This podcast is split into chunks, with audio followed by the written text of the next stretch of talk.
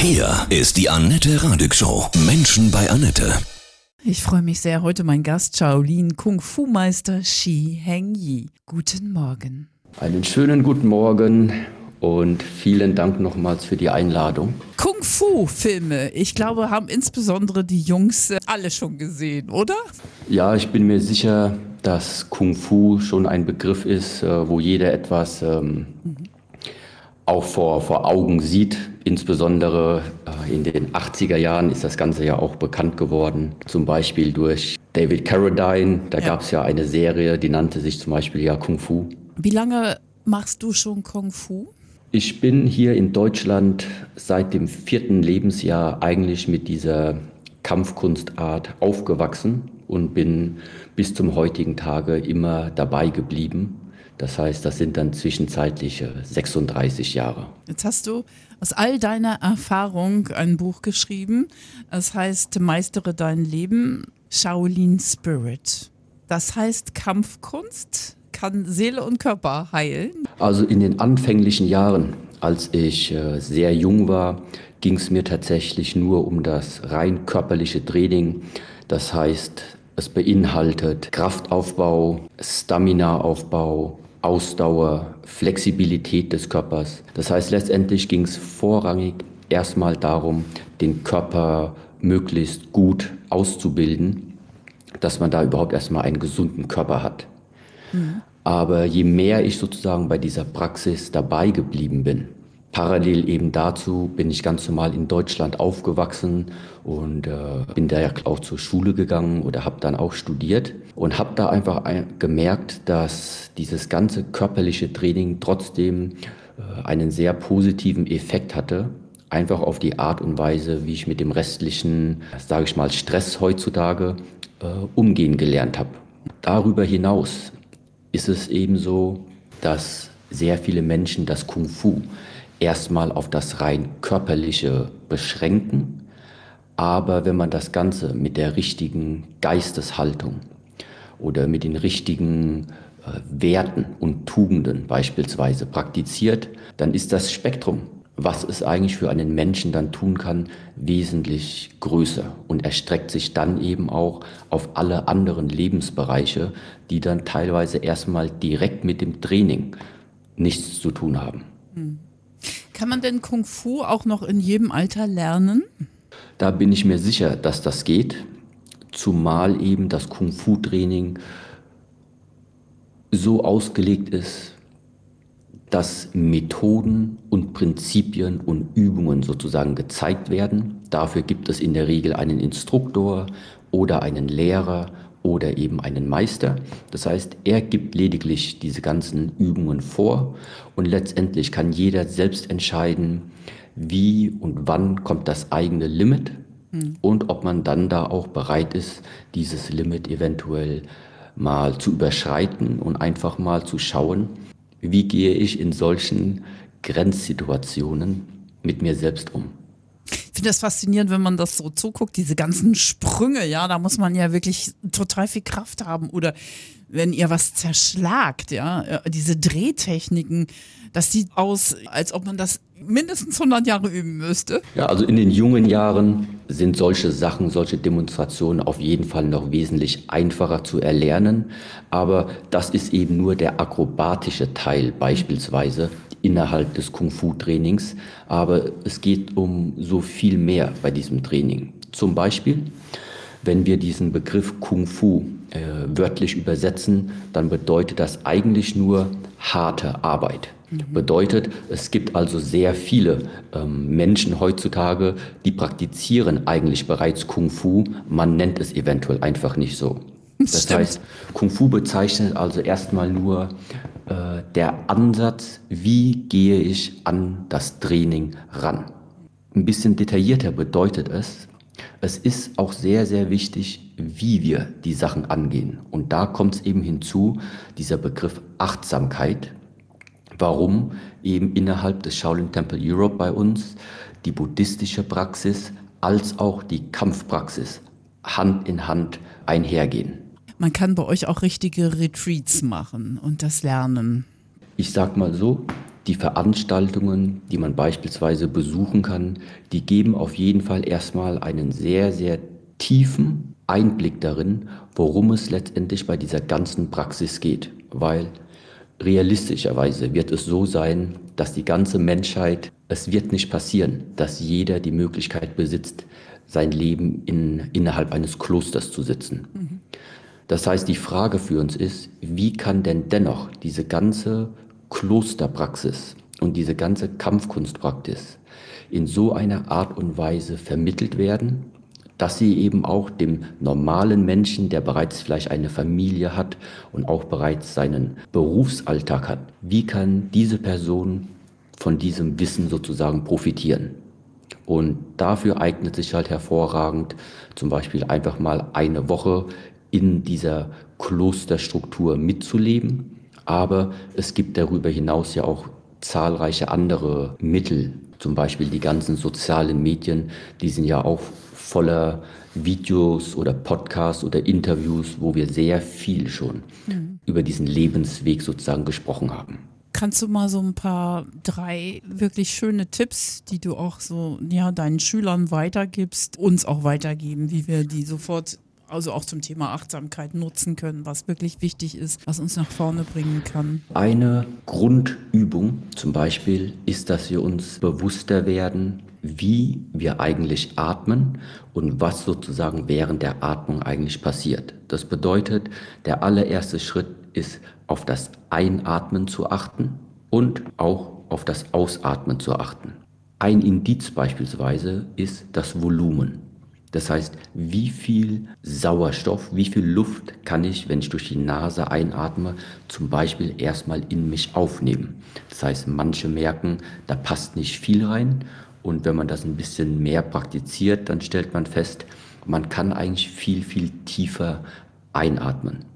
Das ist eine Art der Praxis. Das heißt, ganz bewusst mal 18 Atemzüge und dabei mit den Gedanken ganz klar zu folgen, einatmen, dann zu spüren, ausatmen und eben auch dem Ausatmen zu folgen. Das ist Nummer eins, um also gleichermaßen etwas für den Körper zu tun, aber eben auch die Achtsamkeit zu schulen. Eine zweite Praxis, das betrifft das Element des Passivseins, das heißt des Loslassens. Normalerweise, wenn wir aufstehen, da hat jeder sozusagen seine Verpflichtungen, jeder hat etwas, was er mit dem Tag jetzt anfangen will. Das heißt, da ist sehr viel Wollen täglich dabei. Wir wollen immer etwas tun oder wir müssen etwas tun. Das heißt, da ist sehr viel Aktivität. Und um dieser Aktivität manchmal einfach die nötige Balance entgegenzubringen. Das ist ein Grund, warum es die sogenannte Meditation zum Beispiel gibt oder warum die Meditationspraxis ein hilfreiches Mittel sein kann, das eben auszugleichen. Und das bedeutet, wir setzen uns hin oder können auch im Liegen uns positionieren. Das Wichtige ist, dass wir aber nicht einschlafen. Mhm. Das heißt, selbst, selbst im Stehen ist diese Praxis möglich. Und dann geht es lediglich darum, in den ersten Übungsschritten einfach sich bewusst zu werden, einfach nur wahrzunehmen.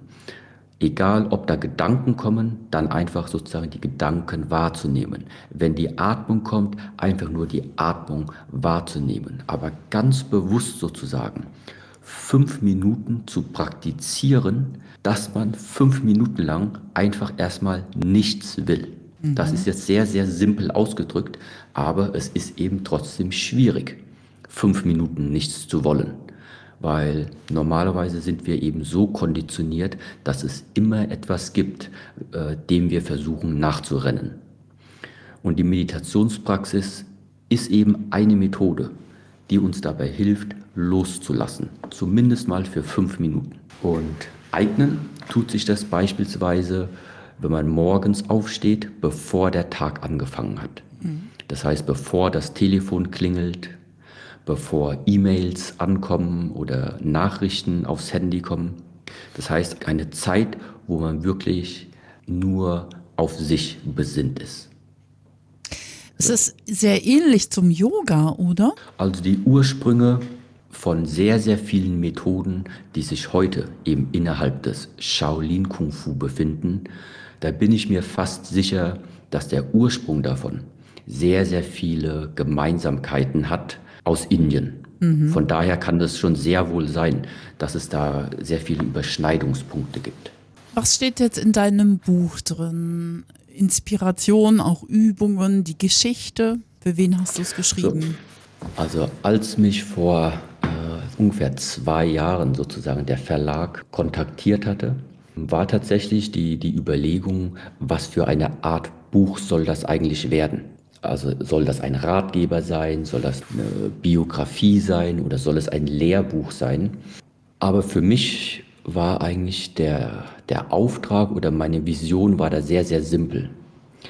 Ich habe mich einfach gefragt, wenn ich jetzt nach 34 Jahren Praxis, also vor zwei Jahren war das, etwas hinterlassen müsste, wo ich der Überzeugung bin, dass das sehr viel Inhalt enthält, was dem Menschen in allen Lebensbereichen hilfreich sein kann.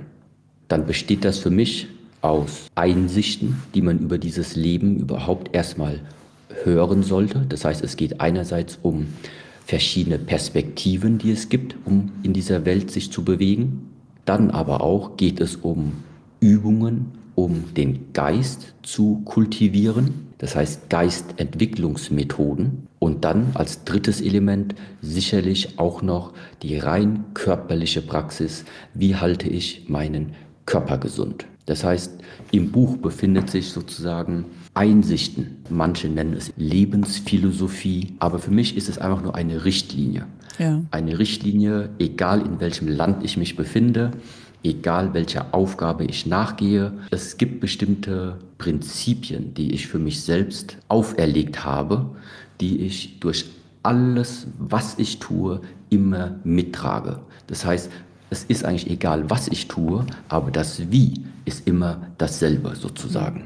Das ist ein großes Element. Und darüber hinaus dann aber eben auch die entsprechenden Methoden. Wie werde ich denn beispielsweise ruhiger? Oder wie werde ich denn beispielsweise geduldiger? Oder wie übe ich mich denn darin, zum Beispiel mehr Dankbarkeit oder mehr Loyalität zu empfinden? Das ist auch ein Bereich. Und dann eben die rein körperlichen Übungen. Das heißt, wie öffne ich den Körper korrekt, damit ich auch flexibel bleiben kann, damit ich keine Krankheiten in mir entwickle. All diese Dinge ist der Inhalt dieses Buches. Deine größte Weisheit, die dir am wichtigsten erscheint für ein gutes, glückliches Leben? Ich denke, es gibt tatsächlich sehr viele, aber einfach mal heutzutage ist für sehr viele Menschen es ja ein großes Problem, dass wir nicht wissen, was die Zukunft bringt. Bedeutet also, da ist eine gewisse Unwissenheit über die Zukunft. Und wenn man sich das so einredet, dann kann das eben teilweise sehr negativ ausfallen, weil man da das Gefühl hat, dass nichts sicher ist, weil man nicht weiß, auf was man sich da verlassen kann. Eine Alternativperspektive ist aber die folgende. Ich empfinde es beispielsweise als sehr bereichernd, dass ich genau nicht weiß, was in einem Jahr ist, was in zwei Jahren ist, was in drei Jahren ist, was übermorgen kommt, weil das nämlich ermöglicht, dass Dinge in das Leben treten, die sind bisher sozusagen noch nicht passiert. Das heißt, nur weil es diese Unsicherheit und die Ungewissheit über die Zukunft gibt, genau deswegen sind so viele neue Möglichkeiten erfahrbar. Und da ist es halt so, dass es jetzt darum geht, den Geist, die Gedanken so zu dirigieren, dass eben der Geist und die Gedanken in eine Richtung ausgerichtet sind. Was kannst du den Menschen sagen, die jetzt auch wieder Angst natürlich vor einem sich ausweitenden Krieg haben in der aktuellen Zeitqualität? Wenn wir etwas in unseren Händen haben, zu 100 Prozent, dann kann das Nummer eins erstmal nur die eigene Gedankenwelt und den eigenen Körper betreffen. Da fängt es schon mal an. Das heißt, damit ich etwas in die Welt tragen kann oder damit ich etwas bewegen kann, muss ich erstmal dafür sorgen, dass ich als Mensch aus all den Dingen, die ich bestehe, überhaupt die Fähigkeiten besitze, das auch zu tun. Und dementsprechend, Nummer eins, auf sich selbst zu achten, seine eigene Gedankenwelt erstmal zu kultivieren, seinen eigenen Körper zu kultivieren. Das Resultat ist, wir haben einen starken Geist und wir haben einen starken Körper. Zwei Aspektpunkte, die jetzt sinnvoll eingesetzt werden können. Und sinnvoll bedeutet jetzt auch, wenn wir helfen wollen, dann fängt die Hilfe eben am direktesten dort an, wo wir uns auch körperlich befinden. Das heißt, ich muss nicht zwangsläufig erstmal der Bevölkerung auf der anderen Erdkugel helfen, sondern es würde schon mal helfen, sich selbst, die eigene Familie, der eigene Freundeskreis, die eigene Gemeinschaft, die eigene Kommune, der eigenen Stadt, den eigenen Land. Das ist die Art und Weise, wie wir anfangen, also etwas, was wir als sinnvoll erachten, nach draußen zu tragen. Bedeutet innerer Frieden für uns, Frieden mit den Menschen in unserem Umfeld, Frieden mit den Menschen eben in den Kommunen, in der Gemeinschaft, in der Stadt. So geht es nach draußen. Wie lebst du im Kloster? Wie ist euer Klosterleben? Ist es auch so, ja, wirklich so mönchartig, wie wir uns das so vorstellen? Dieser Begriff Kloster, da ist es genau richtig, dass innerhalb eines Klosters ursprünglich normalerweise eben nur Mönche leben oder manchmal eben auch Angestellte des Klosters. Die Grundidee eines Klosters allerdings, das heißt, warum gibt es einen abgegrenzten Bereich, wo man innerhalb dieses Bereiches unter anderem zölibatär lebt oder warum es da so viele verschiedene Klosterregeln gibt. Diese ganzen Klosterregeln dienen einem einzigen Zweck. Und zwar damit sich die Personen, die sich innerhalb des Klosters befinden, gänzlich über einen bestimmten Zeitraum erstmal nur der Praxis zuwenden können. Ja, das ist jetzt ganz simpel ausgedrückt. Wenn ich eine neue Sprache lernen will, dann ist, denke ich, der effektivste Weg, diese Sprache zu lernen, dass wir uns beispielsweise 30 Tage lang konsequent einen Plan machen, dass ich 30 Tage lang wirklich nur Essen, Schlafen und Sprache lernen. Essen, Schlafen, Sprache lernen. Das heißt 30 Tage lang nur diese Art von Trainingszyklus. Das ist der effektivste Weg, um eben auch 30 Tage lang das Gehirn, die eigenen Gedanken, die eigene äh, Mimik und die Aussprache korrekt zu erlernen. Und genau dieses Prinzip ist das, was innerhalb des Klosters stattfindet. Weil wenn ich versuche, etwas zu entwickeln, sei es die Meditationspraxis oder sei es das Kung-Fu-Training oder sei es, ich will besser werden in meiner Flexibilität, dann ist es halt sehr schwierig, wenn ich während des Tages noch zu viele andere Verpflichtungen habe. Verpflichtungen, die sein könnten, dass ich mich um eine Familie noch kümmern muss, dass ich mich um einen anderen Job noch kümmern muss, dass ich schauen muss, wo kommt das Essen her oder mhm. wer kocht. So, und das ist eben alles das, was innerhalb eines Klosters von dem Kloster oder von der Gemeinschaft eben bereitgestellt wird, damit sich jemand, der jetzt ins Kloster kommt, sich voll und ganz auf die Praxis einlassen kann, weil das einfach der effektivste Weg ist, um etwas zu erlernen. Lacht ihr und so. trinkt ihr Alkohol auch? Lachen tun wir sicherlich. ja. ja. Also da gibt es eben Situationen, da ist es angebracht, in anderen Situationen eher weniger. Ja. Aber Alkohol zum Beispiel oder weitläufiger äh, jegliche Mittel, die unsere Sinne benebeln. Das wäre eigentlich der korrektere Ausdruck. Ja. Bedeutet, es ist nicht nur der Alkohol, es könnten auch die Drogen sein, es könnte auch das zu viele Spielen von Videospielen sein. Äh, es gibt sehr, sehr viele Elemente auf der heutigen Welt, die sozusagen unsere Sinne benebeln. Sie nehmen die Klarheit von unseren Augen weg. Und dementsprechend ist innerhalb des Klosters all diese Dinge, die sind außen vor. Wie heißt euer Kloster? Hm? Das ist der Shaolin Temple Europe in Otterberg. Und da veranstaltet ihr auch Retreats?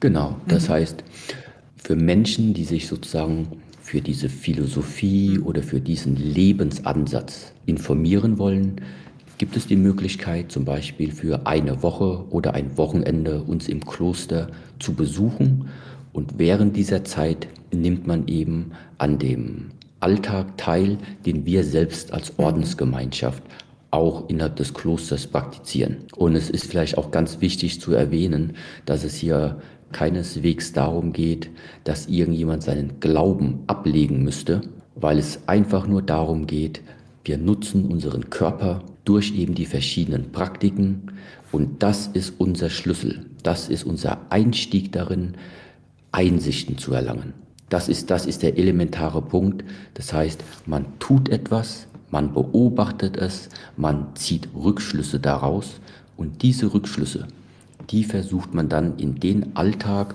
und in die Lebensansicht zu integrieren, die man als hilfreich erachtet. Und du als äh, Kung-Fu-Meister, lebst du dann quasi auch ohne Familie? Bist du auch solo unterwegs? Also ich bin der leitende Meister hm, des oh. Tempels.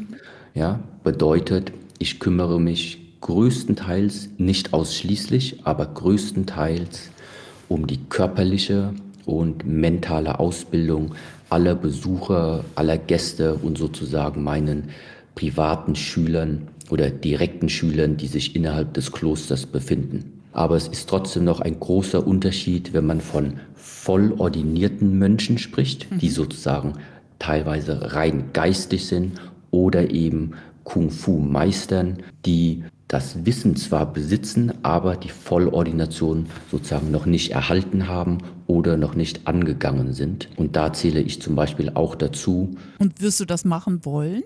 In dem Moment, wo ich mich vollen Herzens dafür entscheiden kann, würde ich diese Vollordination tatsächlich auch anstreben. Aber ich stehe beispielsweise momentan einfach für mich selbst in einem Leben, wo ich so viele verschiedene Projekte auch einfach noch in die Realität umsetzen möchte. Und da merke ich, das würde zum Beispiel einfach nicht funktionieren. Und deswegen will ich da auch nicht, dass die Menschen mich als Mönch sehen oder als Mönch bezeichnen, denn das würde eventuell einfach dieses Mönchsbild ein bisschen verfälschen, weil die Menschen sowas nicht mehr getrennt bekommen. Was glaubst du, wie wird die Welt in 20, 30 Jahren aussehen? Ist sie eine bessere dann? Es ist sehr schwierig, so eine Prognose zu treffen, weil 30 Jahre, das ist einerseits ein sehr, sehr langer Zeitraum, aber ich denke, es ist auch ziemlich irrelevant, in die Zukunft zu blicken, denn die Art und Weise, wie ich auf die Welt blicke, ist folgende. Wir leben momentan in der Welt genau so, wie wir sie wahrnehmen, inklusive allen Konflikten und allen schönen Dingen auch auf dieser Welt natürlich, weil 2023 das Resultat ist von all den Dingen, die wir als Menschen in der Gesamtheit in den vergangenen Jahrzehnten, Jahrhunderten, Jahrtausenden auf dieser Welt begangen haben. Das bedeutet, die Gegenwart ist die Manifestation aller vergangener Taten, Gedanken und Aktionen. Und egal, was wir uns jetzt sozusagen für die Zukunft wünschen, das wird alles davon abhängig sein, was denke ich im Moment, wie handle ich im Moment, bis eben dieser Tag der Zukunft kommt. Und das bedeutet, der jetzige Moment, mein jetziger Tag, das ist das, was ich versuche besser zu machen. Dann mache ich morgen den morgigen Tag besser dann mache ich die nächste Woche besser. Ich mache den nächsten kompletten Monat besser. Und das ist die Art und Weise, wenn sehr viele Menschen entlang dieses Weges arbeiten würden. Das heißt, zu schauen, dass man tagtäglich die bessere Variante von sich herausbringt. Dann würde ich sagen, besteht kein Zweifel daran, dass in 20, 30 Jahren das Bewusstsein, was sich auf der Erde befindet und welches die Menschen haben werden, ein gänzlich anderes sein wird als das, was wir zum Beispiel heutzutage haben. Das war ein wundervolles Schlusswort. Echter Shaolin Spirit. Ich wünsche dir von ganzem Herzen äh, ganz viel Volk für dieses wertvolle Buch für dich. Super. Vielen, vielen Dank und habe mich sehr gefreut über dieses Gespräch. Ja, also letztendlich ist das ein Teil wo insbesondere ich in Deutschland denke, es wäre wieder hilfreich, wenn jeder begreift, dass ein großer Teil dieses Lebens auch eben in den eigenen Händen hm. steckt. Ja. Und um das zu tun, ist es einfach nur hilfreich, Methoden zu haben, die den Geist stärken und den Körper stärken. Von Herzen alles Liebe. Shaolin Kung Fu Meister Shi Heng Yi.